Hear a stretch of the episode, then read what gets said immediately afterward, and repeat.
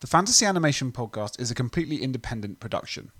It is made by experts in the field. Chris is a lecturer in liberal arts and visual cultures education at King's College London and author of The Computer Animated Film, available in all good bookshops. And I, Alex that is, am a senior lecturer in film and media studies at the University of Portsmouth and author of Encountering the Impossible, the fantastic in Hollywood fantasy cinema, available in even better bookshops. We do this podcast to provide audiences with an informative and hopefully entertaining guide through the ways in which you can not only enjoy fantasy and animation, but study it, examine it, explore it, and of course, make it and have a career in it. I hope you enjoy the show.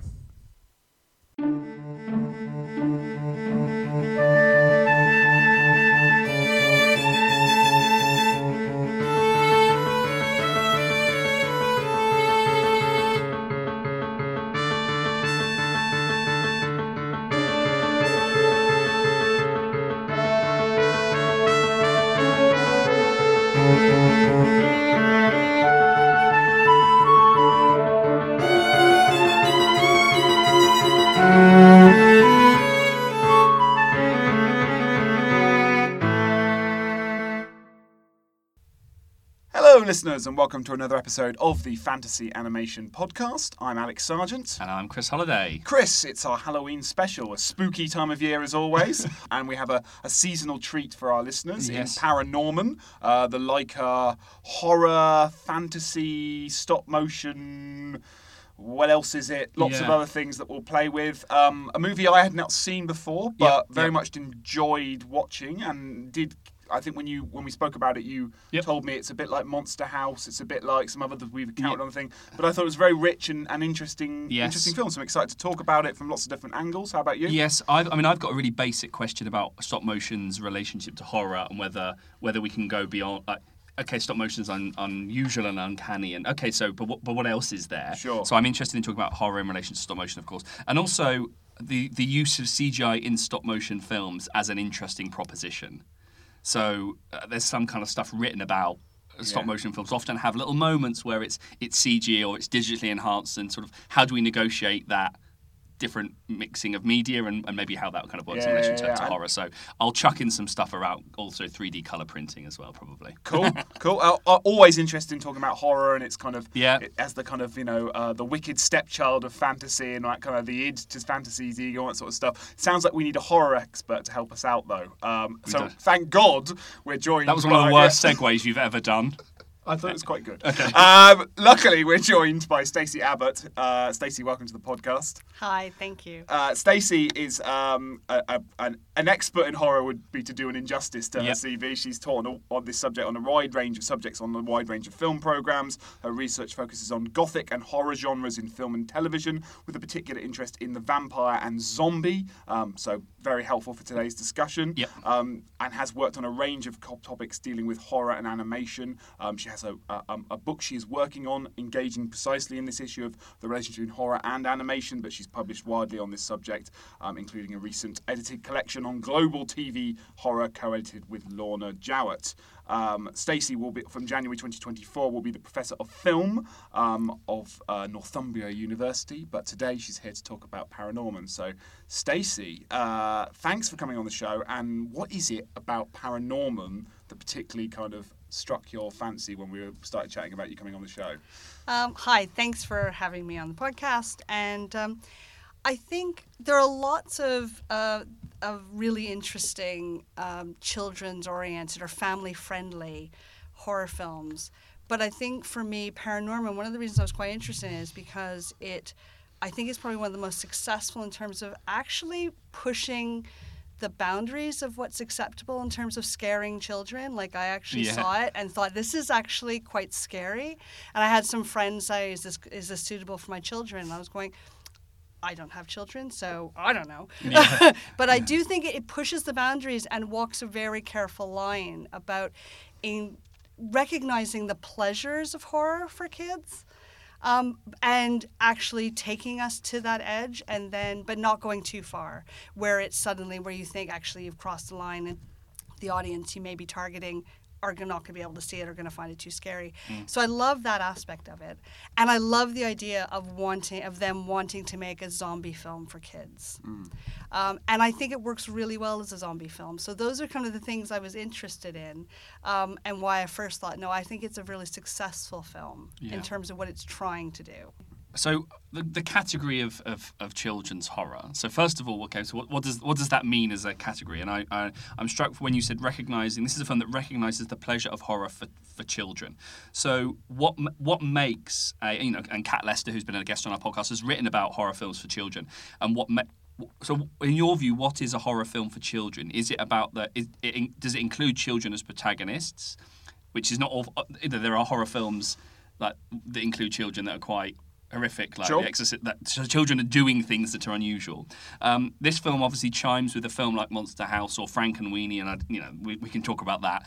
Um, it feels like it's doing something different. Is it just that it's scarier, but includes? Is, so, I, I, in your mind, what is what is a horror film for children? And, and I mean, it's a, a, a horrible question to ask, but is there a is there my a, job, Chris. Um, yeah, yeah. Just the, this is a cycle of, of films. I guess what I'm really asking is: Is this a subset of horror cinema, or is this a type of children's cinema? I would say it's both. Right. I would say it's both. Um, I think, in terms of what is a horror film for children, I think you can take the argument that it's it's films with children protagonists confronting horror, and I know that's something Yeah. Kat Lester Yeah, has yeah. written extensively about and really well. That there is something about that it, it enacts a narrative where, Right, where right. children can recognize themselves on screen, confronting horror, and also negotiating and and processing fears and processing right. threat. Mm-hmm. And I think that is a really it's one again, it's one of the benefits of horror and it's one of the pleasures of horror. It's it's challenging yourself to to what scares you and confronting these things and um, learning and learning how to cope with fear and anxiety. It's in a kind of safe space. And that's what horror often does. And I think that that works really well in, in children's horror. Now, I, I wouldn't say that all horror films for kids have to have children protagonists. And I think the other way of looking at it is ones that really focus on monsters, because monsters are often a way um, that you can. You know, they often serve like as an allegory or as a kind of method of confronting fears. And I, and for that, I don't think kids need children protagonists. I think anything with mm. monsters and people dealing with those, confronting those, or sympathizing with, identifying with monsters, mm-hmm. you know, is also a way for kids to engage with horror. And kids are very clever about kind of recognizing uh, themselves in the monsters or recognizing the monsters as threats in different ways. So I, I you know, I don't think there's one way. Yeah. Um, but I think it is. I think a lot of the pleasure is is that confrontation. Yeah. Um, I mean, in a with my horror hat on and not my animation. if only you were on. wearing an actual horror hat, I then know. this would be. Anyway. It would be great. Yeah, yeah. Um, but with my horror hat on, I would say that often with kids, and again, I'm, I'm this is I'm not an expert in children and media, but I think that one of the things with kids is they also do want to challenge themselves to see things that are a bit older, that are aimed a bit older, Uh, yeah. and recognizing and, and and and I say that from my own experience. I think most horror fans will talk about the fact that we all probably watch things that we're arguably a little too young for Yeah. but that's part of the attraction. So I think good horror for that is Yeah. trying to be for kids needs to recognize that kids don't want it to be too tame. They want to see something that is challenging them Yeah. because that's part of the fun of it. And you don't want to feel like, oh well, it's too safe Yeah. because yeah, yeah. you know that's less fun. And particularly for the, the the budding horror fan in children, which most of us started as. Yeah. We'll come to Paranorman specifically in Yeah. a second, but like just to stay on this for a second, Okay. it just feels like when we have these these conversations, it, it's it's back to that point. I've cited this a few times. I think it's it's Ewan Kirkland that makes this point, but I'm sure other scholars do. Like, why don't we treat children in the same kind of cultural category as we might gender or race, or why is age more deterministic in that way? Because actually, we can have this conversation about any genre, right? Why, why, what, what is a children's comedy film, right? But for some reason, horror, the stakes feel harder because our culture creates a vision of childhood Yeah, or in so- which yeah, in yeah. which horror doesn't seem to be allowed part of it in the exact same way in which fantasy is the opposite effect right fantasy seems to be so simpatico with children because we like to think of children as dreamers um, thanks to the victorians basically but um, we like to think of that works that's fine and therefore adults aren't allowed to enjoy fantasies. Um, but horror is the other way around. And exactly what you were saying there, you could say the same about comedy, right? Comedy fans start watching comedies that are deemed not appropriate for them at younger ages because they want to test themselves. But there's just something, there's something, it's, it's less about the films themselves and more about kind of our cultural understanding of what the space of childhood should Yeah. be. Because actually, children don't want anything because there's no such thing as children. There's just lots and lots of individual young people all wanting lots and lots of different things, right? You know, um, so so in a way, there's something political about sort of what, what why not talk about why not make a children's horror even though that is something that's against the grain of kind of current practices? And i think this film kind of just does it and does it really well and smartly and, and and demonstrates that yeah you can just do it. It's fine. It's fine. Like you know we can all get over this. It's okay. It's fine. Your children aren't going to be corrupted by seeing a zombie. It's fine. Like you know. So, mm, so okay. So my question is going to Yeah. be: So what does the anime is is part of that the animation? Like this is the thing about animation, whether it exaggerates or dilutes. Does it? And I think so. So uh, when you were when you were talking about the confrontation, children like to. I don't know that the, the, the horror does some something for them that, that that we have children that are confronting, and it's interesting that a lot of a lot of like whether it's it's in Frankenweenie or this film that these these kids they like horror and they like horror movies and they like to make horror movies and they like to talk about horror movies and Yes. they screen them for family and so they're already fans. I think that's interesting. Um, if if we've already talked about anim- uh, uh, um, children and horror, what's what's the animation bit doing in this relationship? Is Yeah. it is it amplifying? Oh, I don't know. What is the animation doing in this? Uh, Yeah, I mean, I would say generally, I think animation um, can either amplify or dilute. Um, and I think that's often, and I think what's interesting with how people receive um, horror, like children's horror, is Yeah. that when it's animated, it's perceived to be safer because it's not real. So it, Yep. you know it will automatically get a slightly. Uh, people will be less concerned about the certificate. Yep. People seem more comfortable because it's safe. What I find really interesting um, with horror animation and Paranorman, I think does this really well, is that I think actually hor- like animation can enhance the horror Yes. in really exciting way, and and particularly stop motion, Yes. which is inherently uncanny and and seems to be really well suited to horror. yeah. Um, so I think something like Paranorman does the- really well, where actually you start off in what seems like a very safe space. It's we're introduced to to Norman, uh, watching TV, watching a, a, an animated. Well, what in in our terms is an animated zombie film. In his world, is just a zombie film. Yeah. And- But he's watching a rather cheesy, schlocky horror film on TV, and it's safe. No one's concerned. His parents aren't concerned about him watching this. He's Yeah. watching it with his grandmother. Hmm. That she's a ghost, we don't initially Yeah. know. But, you know, he's watching it in a safe space, and it is presented as being very safe. But as the film goes, you know, and you're confronted by horror, by whether it's the zombies or the witch or the adults and the human, you know, actually the animation, there's something wonderfully unsettling about these characters. So we hmm. see um, the zombies' bodies literally falling apart. We see, um, you know, the ki- the kids being chased by these kind of monstrous creatures, or what seemed to be initially monstrous creatures. And I think the animation really brings that home. There is something unsettling about them, something slightly abject. Um, and then by the time, and I don't, we, we can spend more time. I don't want to leap to the ending, but I think by the time we get to the witch, the witch is this wonderfully unsettling, scary creature who is beautifully constructed through animation, all different types of elements of animation that's put together, which makes her wonderfully scary. Uh, that works so well, and I so I think the animation does enhance the horror Yeah. because we spend a lot of time trying to work out how you know what is she what is like what how we can't even trying to identify how she's made. It's not simple. In the way that the little zombie tv zombie we see at the beginning is so obviously kind Mm. of clay you know, you know it just looks really squishy and clayish Yeah. like play-doh. And then we get to the end to something that's really sophisticated Yeah. and unsettling. And i think it, it knows exactly the path it's taking us on to get to that horror moment absolutely I, I mean, I have lots to say about and lots of Yes. things I want to ask you and probe you about the, the animation. Should we do the bread and butter No, no. and do and do the synopsis Sure, of this fine. movie that we're about fine. to talk about? Um, who'd like? Would you, Stacey? Would you like the orders or uh, what? What is your synopsis of uh, of Paranorman? Yeah.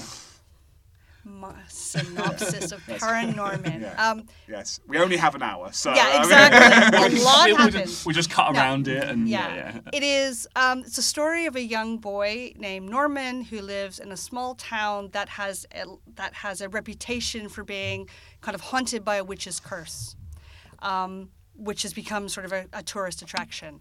Um, but he himself is also someone who's marked out as being quite different because he can see ghosts, which makes him strange, makes him a freak, and no one um, really believes him. Um, and then what happens is the film takes us on a journey as he discovers that that ability is um, part of a birthright to become someone who will effectively tame the go the, the witch every year.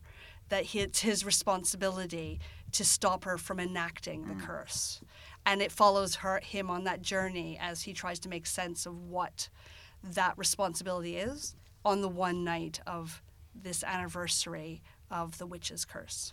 Very good. I think that sounds about. it. I've written down uh, comedy from the perspective of the kid from the Sixth Sense? Question mark. So, um, um, but Pretty yeah, right. and I think I think you described that opening very well, where you get the kind of yeah this lovely.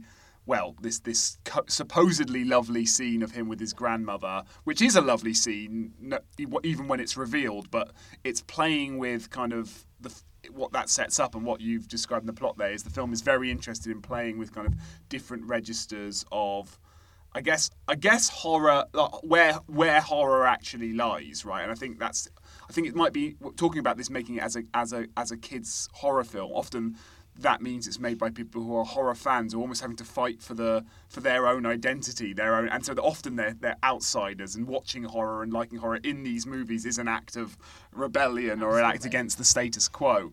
But it reminded me this town that it's set in it reminded me. Has anyone ever had the pleasure of actually going to Salem? In okay, yeah, great. In in, in um. In, in, on the east coast of America, and, and it reminded me of Salem, and I suspect it's it's meant to because it's a very similar town, a historic town. And I remember going to Salem, and Salem is a wonderful example of a place that um, is spooky, but but is spooky to, to conceal its horrific origins. And I think that's what this film is ultimately quite interested in, is the difference between spookiness or abjectness, physical abjectness, and true horror. Because what what's mad about Salem is it's if you walk up and down the high street, it's got all these kind of ghost shops, don't they? And like ghost trains and spooky things, and it's like this tourist trap.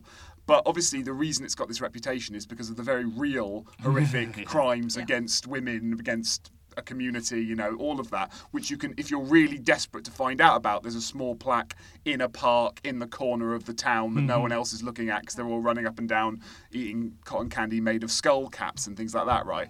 And and this film has that kind of sense of there is a real horrific history lurking behind all this spookiness. Um, if only you would search for it, right? Um, yeah. So I thought. So yeah. Do you have any? Uh, the film uses horror and the tropes of horror to, to kind of make a statement about what truly is horrific and what isn't. Yeah, yeah. Yeah, absolutely, absolutely. I think, and it plays and I think by using the horror fan as that main character, so Norman who loves his zombies and loves his horror, you know, it's about him being able to see beyond the tropes that are, and the commercialism and the exploitation to actually recognize actually that there is something truly monstrous uh, be- that that not only lies beneath the surface of the of the town that was. I mean, like Salem, like if like I've been to Salem, Salem is this is a is a town that has commercialized that that history, mm. but also has you know actually buried it. Yes. There's nothing left of the original Salem. And it's really interesting the way you go there and it's just they have literally just erased that and then exploited it. And you see the same thing in Paranorman, mm-hmm. this idea. They have erased this and commercialized in the in the most grotesque way in the sense of the witch is the cliche. Even to the point in the school play, the little girl playing the witch says, "Why do we always have to depict the witch with the hook, with the nose and the warts, and is a mm-hmm. hideous?" And it's playing with that. And I think it really knows that it's about this horrible history of the past, but the ways in which that past repeats in the present. So the the ways in which um, Norman himself is ostracized because of his difference mm. is our hint to what the, the, the horror is in the past. Mm. That it's about difference, about these these people, kids, whomever, who don't fit in and don't conform, who challenge people's expectation or understanding of and i'm going to uh, if you could see me I, you see my air quotes normality. You know it's that they don't fit in. And they're therefore a threat and it's that it's that fear factor that response to that threat that actually reveals the real monsters of the films which are you know not the supernatural monsters and i think that's what's really what the film negotiates in a really clever way and uh, works really well Yeah. Okay. Interesting. Yeah. yeah, yeah. So, uh, so as you said, the film the film begins where, and it's, it's the same with kind of Frankenweenie. I think that there's a lot of comparisons between these these two films in terms of the young horror film fan and o- outsiderdom. And and so I, I had a question about kind of the specifics of stop motion because there are plenty of horror films. Um, computer anim- mainstream computer animated horror films. So the Hotel Transylvania series is probably a good example, but um, I re- remembered the Mon- Monster Family. Sure. Uh, Are- these horror films though? Right. So they are described as computer animated monster comedy films, um, and which is That's fairer, I by them, think. yes. Um, Um, but it feels like the, those films, these films.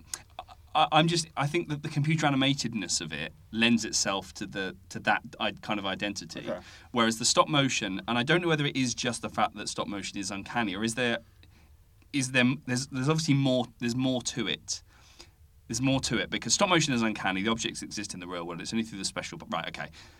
And so it makes it perfect fodder for horror. But is it is there more than that with regards to what stop, stop motion is doing? Because a lot of these films, Frankenweenie's the same. They're interested in like different. So in Frankenweenie, he's making terrible stop motion films that are very different to the stop motion movements of characters in the.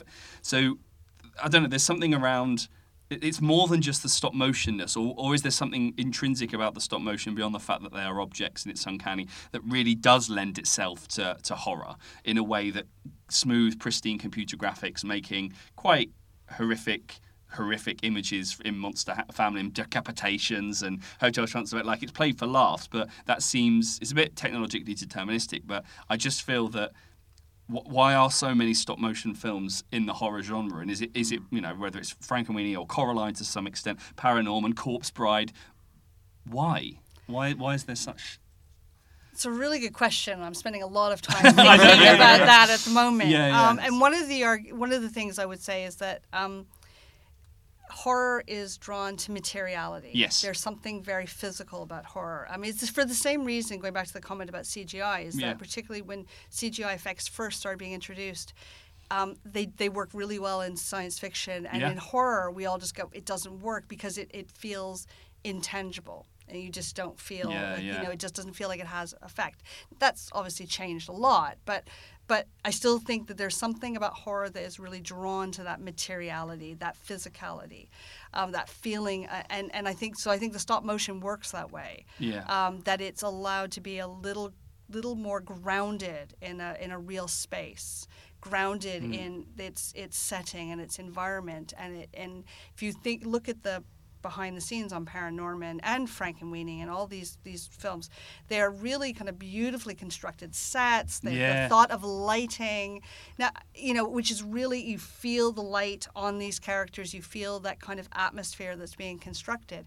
And I think all of that kind of surrounding material and the very mate- the materiality of the actual characters, the zombies, the witch, really does ground them in something that feels quite tangible. Yeah.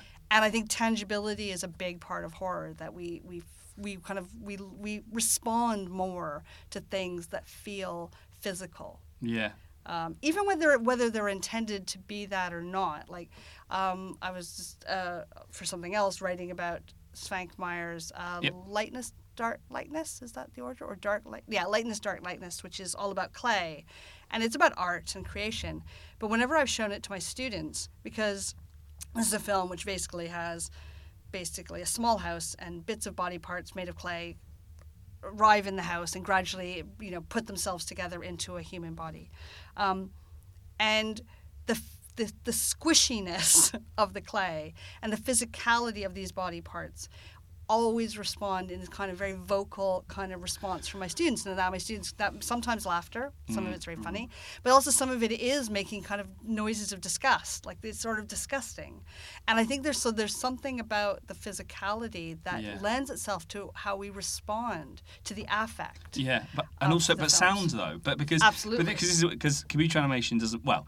Digital images don't make a don't make a sound, but also stop, the stop motion objects don't make a sound because of the way that the labour works, and and yet there is something that that the sound effects of Svankmajer films are striking. The, sound, you- the the materiality of things rubbing together, even though even though it's no more or no less artificial because of the way that it's made, Yeah. you need to. They aren't going to rub like that because they'd have to rub 24 frames a second. Like, that's just not going to work. Yeah. And yet there's something about the no- stop motion makes a noise somehow. Riffing on this more, is there something about its kind of the pro filmicness of, of, of stop motion that Yeah. I mean, what are you know? This is a bit too essentialist, but and a bit too cute. But like you know, if you think of you know, kind of proto horror uh, stories of of um, certainly the last kind of 200 years, right? They're often about you know the the, the, the, the aliveness of death or the deathness of being alive or the kind of Yeah, the, yeah. uncanniness of that. You know, vampires, zombies, things like that. There is something zombie-like about animating a. a- Absolutely. a- an object that isn't true of a drawing. It's in a different register. Yeah. Um, in a way, they are zombies. Absol- Um, yeah. absolutely. I, I, we're talking about affect at the moment, and I, and I wondered, I don't know if this is going to send us down too much of a quagmire, but I'm interested in the relation to that and um, the slightly more kind of cerebral, interpretive response that this film can offer, and certainly in certain interviews they have they have invited that kind of response. I suspect from a slightly more adult audience, but I, sus- you know, I, again, let's not discount what children can and can't do, maybe. Um, but um, and this idea of the zombie as a figure of metaphor, and often a figure of metaphor for uh, for either memory or history or kind of the underbelly of society, all these kind of things, and, and how the, the film uses that. Uh, and I guess to not ask 80 questions at once, I'll start by asking sort of what you think the function of the, the metaphorical function of, of zombies is in this movie, given that there's usually a metaphorical function for zombies in, in horror history, right? You know, if we get, I mean, the classic one is like the Romero movies, right? Everyone sort of cites this as the, Yeah. All of Romero's movies can theoretically be interpreted as the zombies represent something. So what's it, Night of the Living Dead? It's kind of race, and in in uh, I'm going to get my Living Deads mixed up now. Is it Day of the Dead's the next one, and that's consumerism, and so on and so on Yeah. and so on. So what are the zombies in this in this film? What are they Well- representing, Doing, or do yeah. they? Or do I they know. I think they function? do, Yeah. and I I think that is a fair way. I think the film they're very knowing of their zombie lore and their zombie um, those traditions of allegory.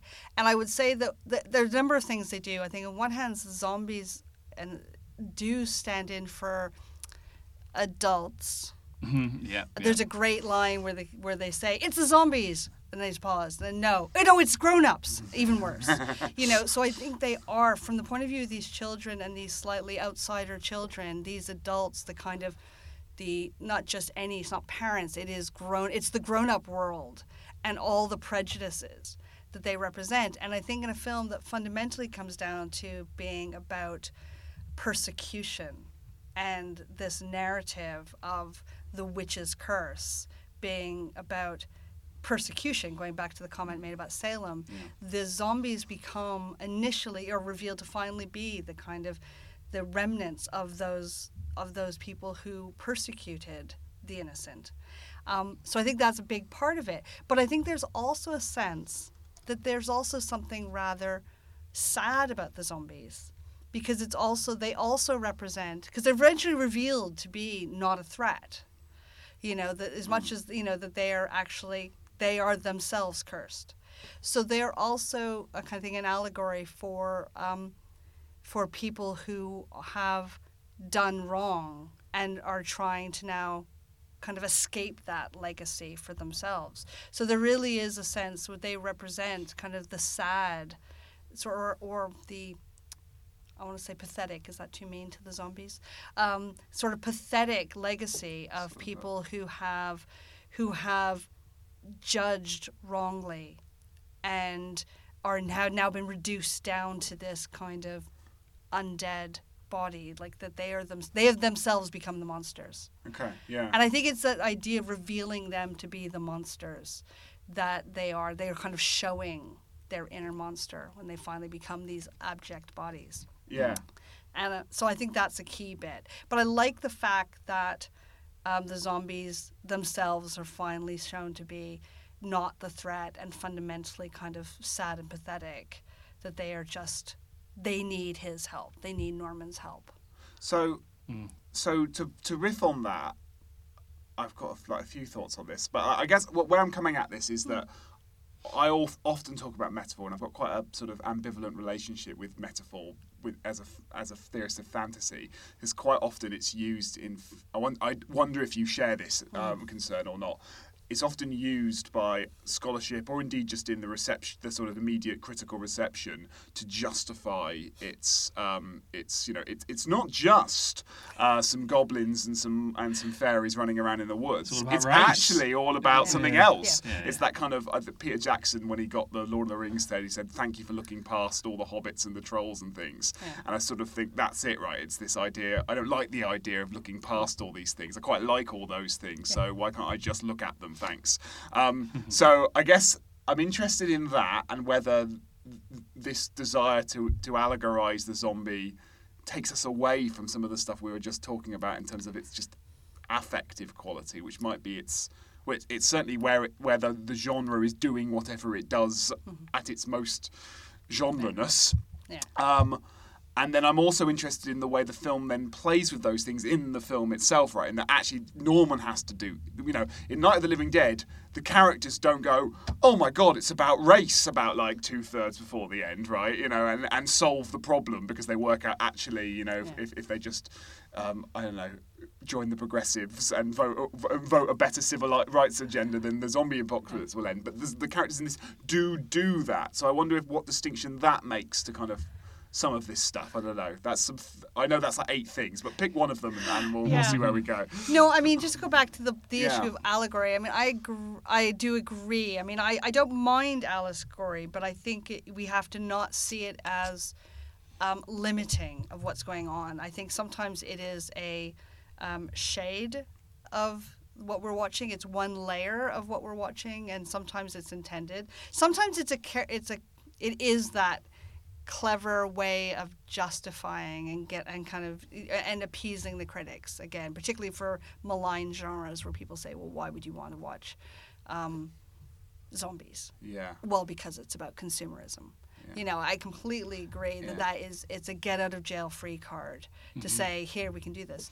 And- and I Um, guess with this film, why would you want to make kids watch zombies? Well, don't worry, they're metaphors It- yeah, Well, the or, or, or more than uh, that, don't worry, they're animated. Yeah, yeah, yeah, Because yeah, all yeah, animation yeah, is you know, A It's anim- safe. metaphor. Yeah, well, yeah. animation, animation studies say all animation is a metaphor Yeah. because Because it has to be, it has yeah. to be commenting on something. Sure, it's sure, always sure. rhetorical, as you've heard me say many times. Um, Yeah, yeah, yeah. So it's all metaphor. It's all, it's all symbolic. It's all, Yeah. in some ways, allegorical because it's the comment on the thing or the interpretation of the thing, not the never the thing itself. Um, and so I wonder. This is the thing about whether the animation's adding a bit of a bit to this Safeness. safeness to it. But anyway, sorry, I was. No, no, no. I think these are all good points. I mean, and, and I think, and I think, having said that, like, I, and I think it is an excuse. It is, it is often is that get out of jail free card. But I also think that you know it's part of the long history of horror that horror, you know, and monsters often are because in a way they serve, if not a kind of cult, like a, a an a, an individual function. That often they are part of how we negotiate kind of what we how we see the world is how we feel ourselves to be monsters or see other thing as monsters. So I think I don't really have a problem with that. I think, but it's limiting to only look at that way and say actually there's a lot going on with these intersections between Yeah. the pleasures of zombies or other monsters and the um, intellectual thinking about it. And I think kids are smart. Like with a film like Paranorman, I think kids are smart enough to get it on both levels. Like you know, I think they can see what it's doing. And and Frankenweenie is a similar one where it's you know it's it's all dealing about death and confronting mm. children with death. And and actually, one of the things I find interesting about both this film of Paranorman and Frankenweenie is the ways in which these stories are about confronting children's with the with the reality of death and grief and providing using the fantastical narrative and the horror to actually talk about things that we're not supposed to talk to young kids about, um, which is that people die and that we're all gonna and that we're gonna die. And I think that's one thing. Definitely, it's an obvious narrative of Frankenweenie with you know young Victor bringing his dog back to life. Yeah. But I think Paranorman de- is dealing with it in an even more sophisticated way because, you know, it becomes the reality that Norman lives with, which is that he's surrounded by ghosts, and he's surrounded by and and ghosts that um, tell you exactly how they died. Like you know that opening sequence when he walks down the street and you see the world from his perspective. They're not just ghosts; they're ghosts who are like hanging from a tree because they they got caught in a tree um, from a parachute, I think, Yeah. in that, or the the gangster who was clearly killed in the mobster was killed killed in the river with cement shoes, and you know th- there's something about them that's really confronting you, people with how they died. Mm. And so I think that, and that's something where it's using that allegory to not just explain it in a way that makes it safe, but actually to say, actually, we're talking about something that we're not so that traditionally we're not supposed to talk about with kids in this way, or expect our kids' movies to be talking Yeah. about. Um, and I think coming back to the main narrative around the witch, that's the real power of the narrative around the witch is not just that she's a witch, but it's the fact that she was is how she died, and that and then who it is, and when it's revealed who she is, that's a really powerful moment to say this is the worst case. This is the worst case scenario. This is why the real monsters are not the they're not the witch is not the witch, it's the people behind um, the zombies who basically hang hung Yeah. the witch. A, a lot of these kind, I mean, I say these kinds of movies, the Weenie, Coraline, Paranorman, there's always those two. There's the there's always the adults, and then there's always something else. And a lot of these films do this, where and I, and I, and I don't I don't know why, but I find it, it, it often it's refreshing that the character, certainly in Paranorman, it doesn't begin with him learning to acquire this power. He's just kind of got it, and we just move on with the. So this idea that we shouldn't talk about it or the, the animated horror or children's horror is used to talk about things that we shouldn't really talk about. It's refreshing that the children are already implicated in these stories anyway. Because, and they're and, and uh, another parallel I'd say is something like Coco, which is also about Yeah. death and seeing and, peop and figuring out how people die. And but Yeah. it, it feels different because it's CGI. Anyway, um, so I think the the, the, the two tier villains. There's always the okay, yeah, adults are the villains, but there's always something else. And I quite like I liked how that film how the how this film played with played with that and and kind of really pushed it. I feel like it really pushes the. That's what makes it so successful. Yeah. So I thought it was yeah. But I'm but I'm playing with a with a paradox that I Cla- think classic Sergeant. Um, that's that's what's on the t-shirt. Um, uh, which is that I don't know. I think there's something about the ending of this movie which seems to be caught up in a lot of what we're saying in that because it, it, it sort of explains the metaphor, which I haven't I haven't got a problem with that, and and, and, and by explaining them it kind of provides a uh, an affirmative route to restoration and you know they're not left as monsters. There's no monsters left at the end of the movie. Um, all Only the mon- adults. the- only the adults, Yeah, yeah. and and even then, there's there's been a level of reconciliation where the adults are no longer monstrous because of all these sort of things. That what it's whilst I think that's very rich narratively and thematically, and I think uh, you know as a child I think I would respond very well to all the kind of ideas, and as an adult I do. I wonder if what's lost there is that it ceases to be a horror movie by the end of the movie, and the final sort of third it of the its- movie yeah. isn't as isn't as it's not affecting as a horror movie anymore. Yeah. So it's almost it's almost like the end of Waltz with Bashir, which is we've talked about a lot of times now on this podcast, where it has to suddenly go. Well, if we're going to do this properly, we have to turn into live action. It's almost like this film goes. We've got this far being a horror movie, but to get us out of this, we're going to have to sort of shed our. We can't have the slasher still be in the bath at the end, you know, right? into- And uh, that that seems paradoxical to me in terms of we've made this kids horror movie, but part of what we've done here is kind of explain its horror away, um, and therefore it's no longer a ho- it's no longer there's nothing to be scared of at the end of the movie, and most horrors don't do Give that that. away. Yeah. You know, I don't know. Do you, you know? Yeah, no, that's really, really interesting. That's really interesting, and I think you're right. I mean, I'm just kind of working it through in my Yeah. head. Oh, he does because- this all the time. Yeah, Yeah, yeah. It's like it's a- a yeah. really no, it's a really interesting idea because you're right. Tradition, particularly modern horror, doesn't reconcile. In fact, that's one of the kind of defining features of modern horror. Um, probably not. I don't like to say first, but you know, it's definitely the Night of the Living Dead um, Yeah. idea that you end it where the, the you can't contain the monster. You can't contain it. It's just out there, and that is definitely an element, an element of what is kind of pleasurable or whatever, because the monster is bigger than our ability to control it. Um, and I and I think so. I think you're right. This one doesn't do that, but there's some, and I, and and and one could argue that it is because, and again, it goes back to it's because it's aimed at kids that it has to kind of reassert a sense of of safeness at the end. Yeah, it's, it's not just that it doesn't it doesn't end with a restoration. Most a lot of horror films will do that, but it kind of you know what's the, the uncanny invasion into Mm. a horror movie is that there's a, a an evil in the world, Yeah. right? And whether the evil gets vanquished, fine, but there's still a world in which evil is possible at the end of Yeah. most horror movies. In this, it almost sort of suggests these things that you would thought were monsters, witches, things like that, they're not. Which are, there's a progressive element to that message and things like that, but at the same time, it means that there's no monsters left. There actually aren't any monsters in this movie. No, um, in- absolutely. In, the way there are in Live, Night of the Living Dead. Yes. Um, yeah. But I, I think that but I think that in a way the what it the function it's doing is to uh, to flip our understanding of what monsters Sure. means. Yeah. And I think and and and I think that's where the idea of because Aggie is a monster at the end like up until she is she he convinces her to give up her hate. You know, she is terrifying and she is monstrous. She's physically monstrous. Going back to the animation, the animation really presents her as being other.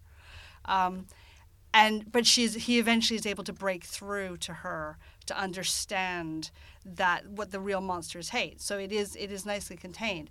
I would argue. I mean, I suppose when I come away, I don't feel like I feel like the film is saying yes, there are no monsters anymore in this town. They've reconciled this, but I feel like because of the theme of what, it, like going back to the themes, Yeah. I think because of the nature of what they're saying about what is monstrous, which is prejudice, prejudice, lack of understanding, lack of empathy, fear. Well, that's not gone away. I think so. I don't think that's. I don't feel like they're saying the world is now No. like uh, not fearful of these things, and that's the real monster. And so I think for me, I still come away feeling like, well, there are monsters in the world. This town has sorted it, but Yeah. it do, you know, I, I feel like it's not saying, well, that's all sorted for the rest of the world. Like I think, yes, we're we, we're sorted it here, and I think that story is saying, but the real monster is is is hate and fear It- it- itself. It's it, and I guess this links back to what it's it's a children's horror movie, and so Yeah. like there's there's that kind of act of reclaiming that Yeah. space. It reminds me. I don't actually know this firsthand, but I know Mark Kermode, the film critic, you know, a big horror fan. Tells this anecdote a lot. Is it, is it John Carpenter Mm-hmm. who went to see the Texas Chainsaw Massacre uh, and says I went I went and watched it on like repeat on a double bill and then I went home and slept like a child because it pacified my soul. And it's this idea that like the, the true horror in life is not the horror fans aren't the thing you need to worry about. They they've worked through their problems Yeah. uh, by enjoying their, their entertainment. It's it's it's the repressed. It's the it's the you know you know the, the monster the big monster movies, the slasher movies that you're all terrified about showing your children. That ain't the problem. It's the everyday monstrosity that Yeah. that well that they will encounter because they live a life. But actually, the real horrible monstrosity that we won't let them encounter. It's the back to the Salem analogy. The the, the, the, spooky high street is is is horrific only because it hides the true horror Yeah. that, that we really should be confronting. Yeah, Abs- yeah, yeah. Absolutely, absolutely.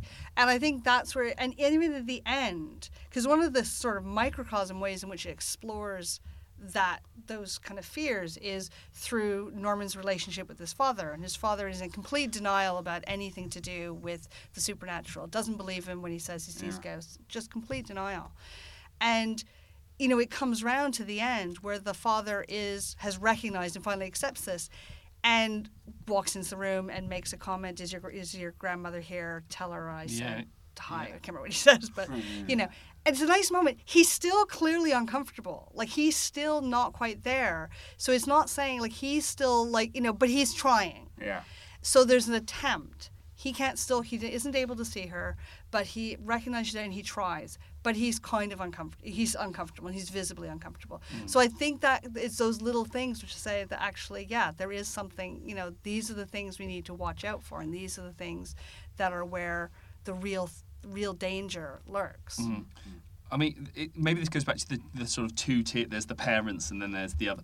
It seems to me that, that in the in a lot of these movies, that there's a kind of horror has just become a series of embodiments for children. First of all, it's just they're, they're sort of the villain is the parents, and there's always a sister that they don't get on with, and then the sister's jock boyfriend. Or the, Monster House does this very well. But that that's a sort of they're unhappy with their home life, because they're they're outside or they get bullied at school. We know we know the drill. Then that gets transferred onto some like an actual monster that kind of takes them away a little bit from the previous problem, and then so and then it's something else, and so the children's horror seems to kind of work with this series of transference where it's first it's the fear of the the, the the adults are the villains and then it's the real monster and then after the film probably be something else and then it'll be something else after that.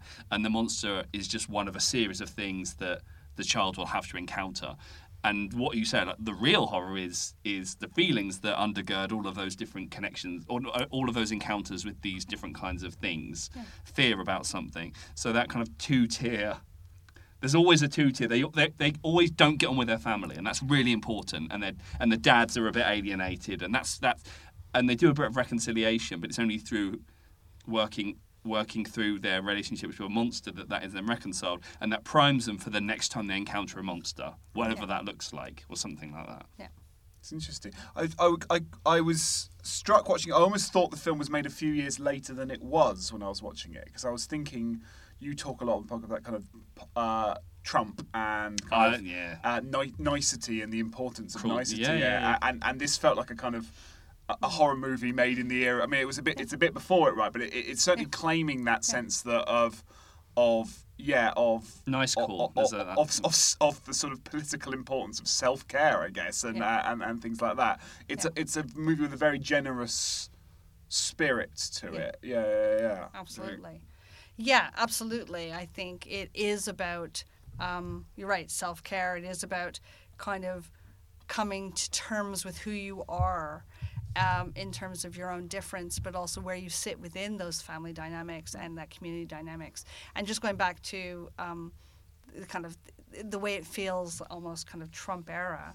You know, it does feel like it's a film that's, you know, it's one of those films that's setting up a commentary on society that kind of we should have seen sooner than we did and it, and you know it's that thing of bub- it's, it was always bubbling there so those depictions of the town you know i think are really telling of that kind of culture that said actually these people were there this idea these these tensions of people's resistance to difference people's um, i don't know just political landscape is all, was all there. So i think some of the, the mob scenes which is a kind of classic horror trope. I mean they were right out of frankenstein um, this mob but they are a very 21st century mob um, down to with lots of jokes about the police officer saying, you know, don't don't shoot the civilians. That's the police officer. yeah. Our job to do that, you know. And people coming out with weddings, you know, with weapons, and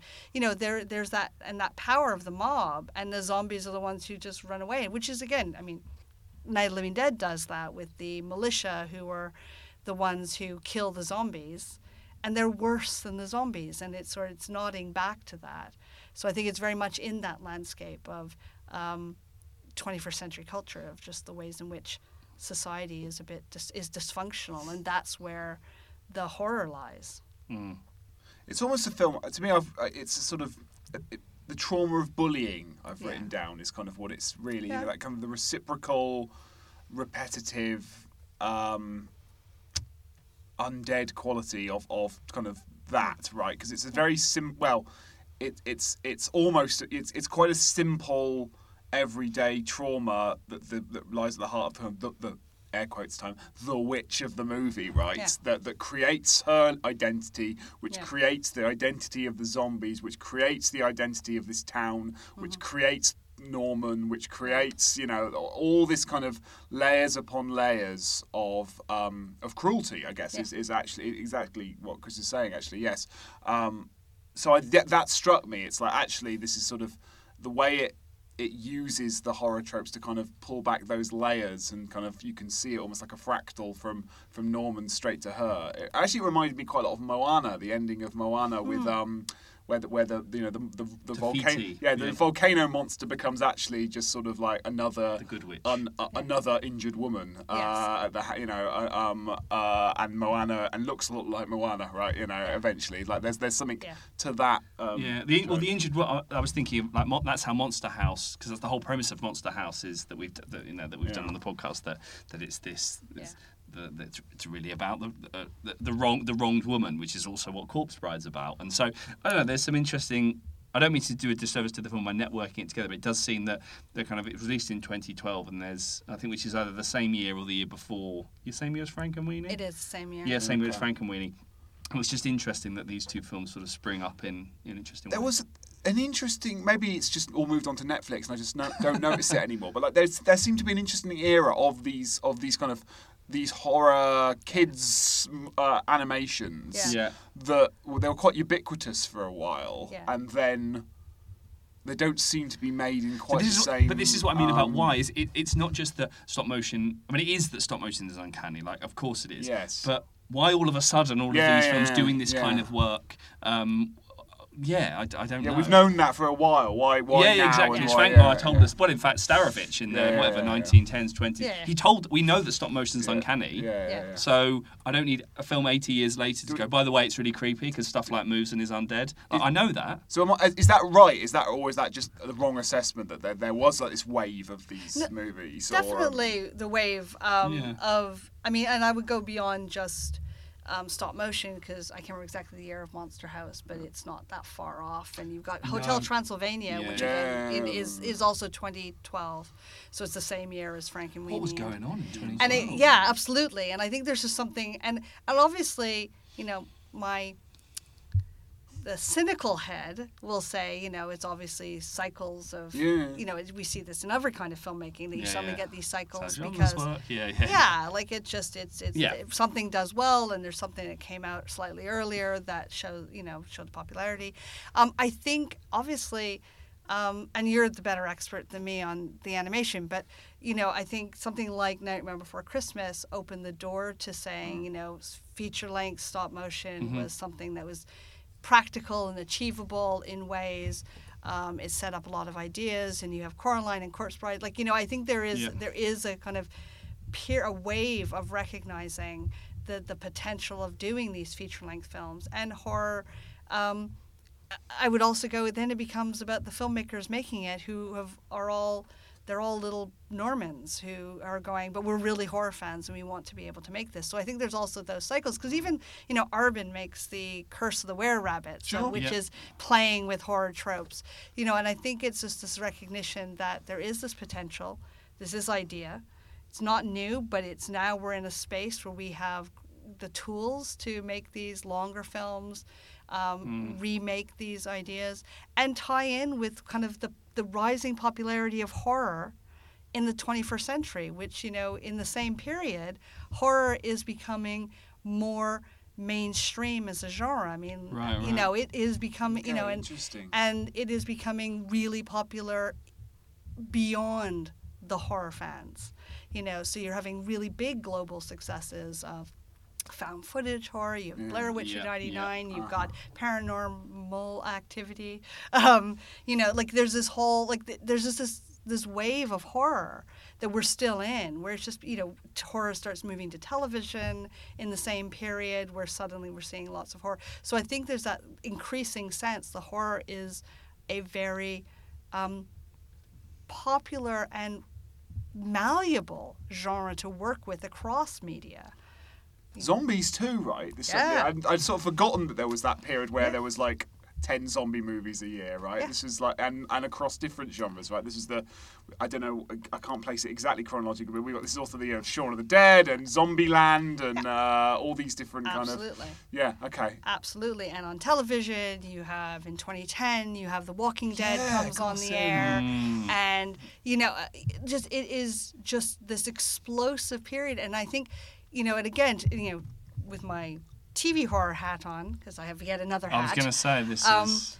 you know, there's something about animation as this area that often mainstream people might say, mainstream critics might say, well, isn't a place for horror. People said the same thing about TV, but this, you know, people say, you know, for the longest time, people would say, well, you can't really do horror on television. But I think in this period of the 21st, suddenly every, all bets are off, and everyone's saying, well, actually, horror is really, really, well, cynically lucrative, but also mm. creative and lots of potential. And we can think about horror in different ways. It doesn't have to, you know, if, if you're on television, you've got restrictions on what you can show, which isn't the case now, anyways. But, you know, it's there are ways of doing horror and being quite bold and graphic on television that still gets around all the censor issues. Um, and I and I just think that there's this this moment that suddenly people are just seeing potential to think of horror in very different ways across different media. We're, we're, we're, get, we're starting to run out of time, so I guess there's the, is there Wow. bits of the movie which went very quickly? So there are bits of the movie. There's so much we could have said, but is there anything we really do need to say before we've? Uh, Well, all, I- all I will say is that we've talked about it as a stop motion film, but obviously it uses digital effects and Right, and, yeah. and that sort of hybridity. So I'm going to garble, I'll garble this a little bit, but I've, I Aylish Wood has written about, um, and I think I might have mentioned this when we did it when we did it, but Aardman in, in the chapter called Aardman in an entanglement with CGI is about pirates and adventure with scientists about how it what it means for the tactility of handmade animation to come into a kind of conflict with the what she calls the digital made, the handmade and the digital made, um, and she says that often though that combination is either like kind of erased completely in promotional material or it's made a real f- virtue of and in Aardman's case you don't want to take Aardman away from the handmade so you emphasize that. And th- so she talks about um, kind of these stop motion traditions whether or not they work how they work with digital interventions. Do they does digital like the hiding the veiling processes and then she says how VFX creates and activates a hybrid digital physical space. And so I just thought it was interesting that we've sort of talked about it as a stop motion film and actually it uses some interesting digital effects. Um, and sometimes when animation is involved whether it's Who Framed Roger Rabbit where it's Buzz versus Woody. Like when animation's involved, it often seems easy to be like, or to read it symbolically. So at the end, where he's facing off against this sort of digitized, in I was thinking, is it just new way? Is it? It's not the old versus new. Like that's too rubbish and bargain basement. But I don't know. Just felt felt interesting that there was a. That it stop motion tells some of the story, but not all of it because it's digital. So I wondered if you had any thoughts on its digital bits, or whether you thought it used it effectively, or were there key moments. Often the digital is used where you can't do it in stop motion, so we Yeah. need to do it in.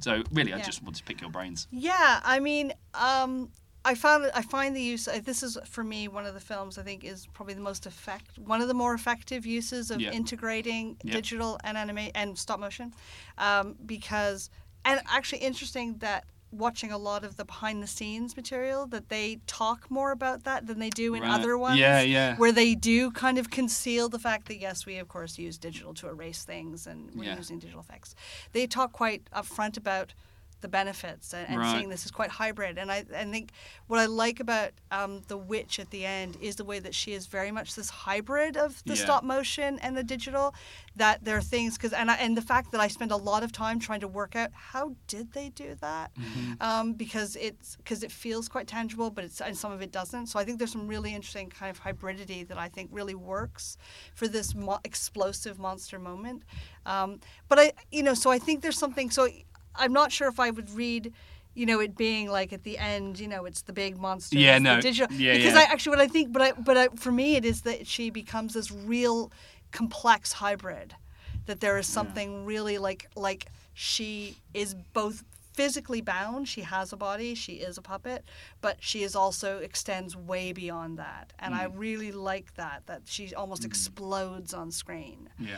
Like all that, and it's you know it's again going back to allegory, right? You know, it's rage and she's exploding, but there's just visually, it's just I find it really dynamic and really quite exciting to watch those sequences because she just seems so much more than digital or stop motion. It's like she just pulls everything together and is a bit of everything, Yeah. which I really like. Well, it seems like those the stop motion films lend them. You talked about uh, uh, the extra texture behind the scenes Yeah. stuff. It seems like the computer animated film special features on DVDs are sort of a bit terrible. Yeah. They don't really tell me. Whereas, and I wonder whether this is a like thing, which we haven't really talk, kind of talked about, Yeah, whether or not they really do embrace. There's so many videos of, of them animating, like that's almost part of it. That they they show the green kind of green screen and blue, so they're not afraid hmm. and they're not afraid to declare that kind of technology, and so I find that kind of quite it, it, it- quite refreshing when a lot of it is no, we still use handmade, so don't worry, we're not going to. This is the Aardman thing, but it feels like Laika are, are really embracing the mixed media to really good effect. Yes, absolutely, and I, and you're right. I think they're really upfront, and I think it's part of their their kind of image as a studio Mhm. is to say like, like like this is what we do, this is what we create, but they always include both in the extra features, but also over the credits of the films, those little moments where you get to see in kind of stop motion the creation of something. Um, So at the end of Paranorman, you actually see the creation of Norman from you know armature through to a little walking Norman, and I really like that that becomes that's actually part of the text. Yeah, yeah. And you're right, and I think that's just that, that they are, and I think there's a recognition that a part of the that a, a pleasure to stop motion for audiences is the how they made it. That that's part, that is part of the pleasure, and it's part of things when people Mm. are enjoying. They enjoy the the, the the physicality of it, but also just the the magic of filmmaking Yeah. because it does feel quite magical. Whereas I think with digital, and I, I think I think we just expect digital to look spectacular. You mentioned Coco earlier; it's one of Mm. my favorites. It looks stunning, and I kind of expect that digital animated Yeah, experience. I yeah. expect it to look like that, and it's wonderful. And but I'm more likely to bask in the glow of Coco and just enjoy the spectacle. Whereas there is something like you want to unpack Paranorman to think Mm. about how did they do that. And I Yeah. spend a lot of time like going back and forth over sequence of going, is that digital or the ghost? How did they do Yeah. that? Yeah. The ghosts, because they're puppets, but they're clearly there's a digital effect or visual effects to kind of make it them look more spectral. Yeah. And I and there's something about it sort of invites, I think that. Yeah, no, I think that the, the kind of the, almost the, the, the, medium specificity of stop Yeah. motion Yeah. it does position you in a particular kind of viewing experience, and it does. You want to know. I said I wouldn't say the word aura, but I'm going to say the word aura, and this is specifically for one listener in particular. Like the, the, the medium specificity is doing some work. It's. I know that you have your own version of No, aura. no, I, I was more saying for the listeners' benefit, no one knew that you were going to say aura Yeah. until that moment. Yeah, so yeah. for listeners' no- benefit, Chris said just before we start going, I'm trying not to use the word aura today, and now he's going to use the word but aura. no, the, the, that that kind of medium specificity does position us to think about labour in really interesting ways, and yeah, that the think of yeah that the one wants to l- lean into stop motion and know more and unpack in a way that perhaps CGI. I don't, you know, it's, Yeah. it's often I was, something else. I was struck listening to a couple of behind the scenes um, features, and also I've been reading. I've been doing a lot of reading around stop motion and interviews with stop motion animators, and the fact that a number of them talk about the physical pain of of stop motion animation like because you are physically having to work around sets and talk about back problems and there's something about just the sense of the language is around just the effort Yeah, not yeah. just the love and the handmadeness, but also like this is a, a very painful. It's difficult. It's long hours. It's exhausting. It fall, forces you to twist your own body in unusual ways just to kind of work in these circumstances. And I find that really interesting. And you don't hear, and I'm sure digital animators or hand drawn animators spend a lot of long hours and have back pain and have a lot of pain, but we don't hear people talking about it in the same way, or at least I haven't come across No, it in no, the no. same way that you hear with stop motions, where, where they're talking about it. Yeah, this is really physically demanding. Yeah. Yeah. Anyway, Yeah, well, it's, it's- think- it's- well, yes, yes, we could riff more, but um, but perhaps we shan't. Um, yeah, so so Stacey, this is this is these thoughts on Paranorman are part of a gestating project on animation and horror more broadly. Um, we're, we're at the beginning stages of the project, are we? So uh, we, we won't expect it out just yet. But if listeners are listening in a few years' time, it might it might be out indeed. Um, so just talk to us a little bit about what you um, are, are what you're thinking What you and where it is at the planning, moment. yeah. Yeah, yeah, yeah. So yeah, so the aim of the book it's um, on horror animation, and in part it's tying with a lot of the ideas we've been talking about here. Is you know those synergies between horror and animation, uh, and as a as a medium and as a medium specificity to think about how horror is constructed, but also how animation ch- perhaps changes our understanding of horror and how horror changes our reception of animation, you know, just about what that dialogue is. But the aim is rather um, ambitious. So it's looking at short films alongside features, it's looking at multiple modes of animation. Um, and really trying to think of, and just different traditions of animation. So, you know, looking at that surrealist tradition and thinking about that approach, but then also the more um, gore effects or um, that you get with people like Lee Hardcastle and Robert Morgan who do a lot of these much more graphic um, horror animation. So you know I'm I'm really interested in kind of uh, basically um, revealing we all you know revealing that hidden narrative Yep. of horror animation that there's a vast amount out there. And it's one of those interesting projects that every time i talk to people about doing this and when i say i'm writing a book on horror animation they look at me with this blankness like and what is there?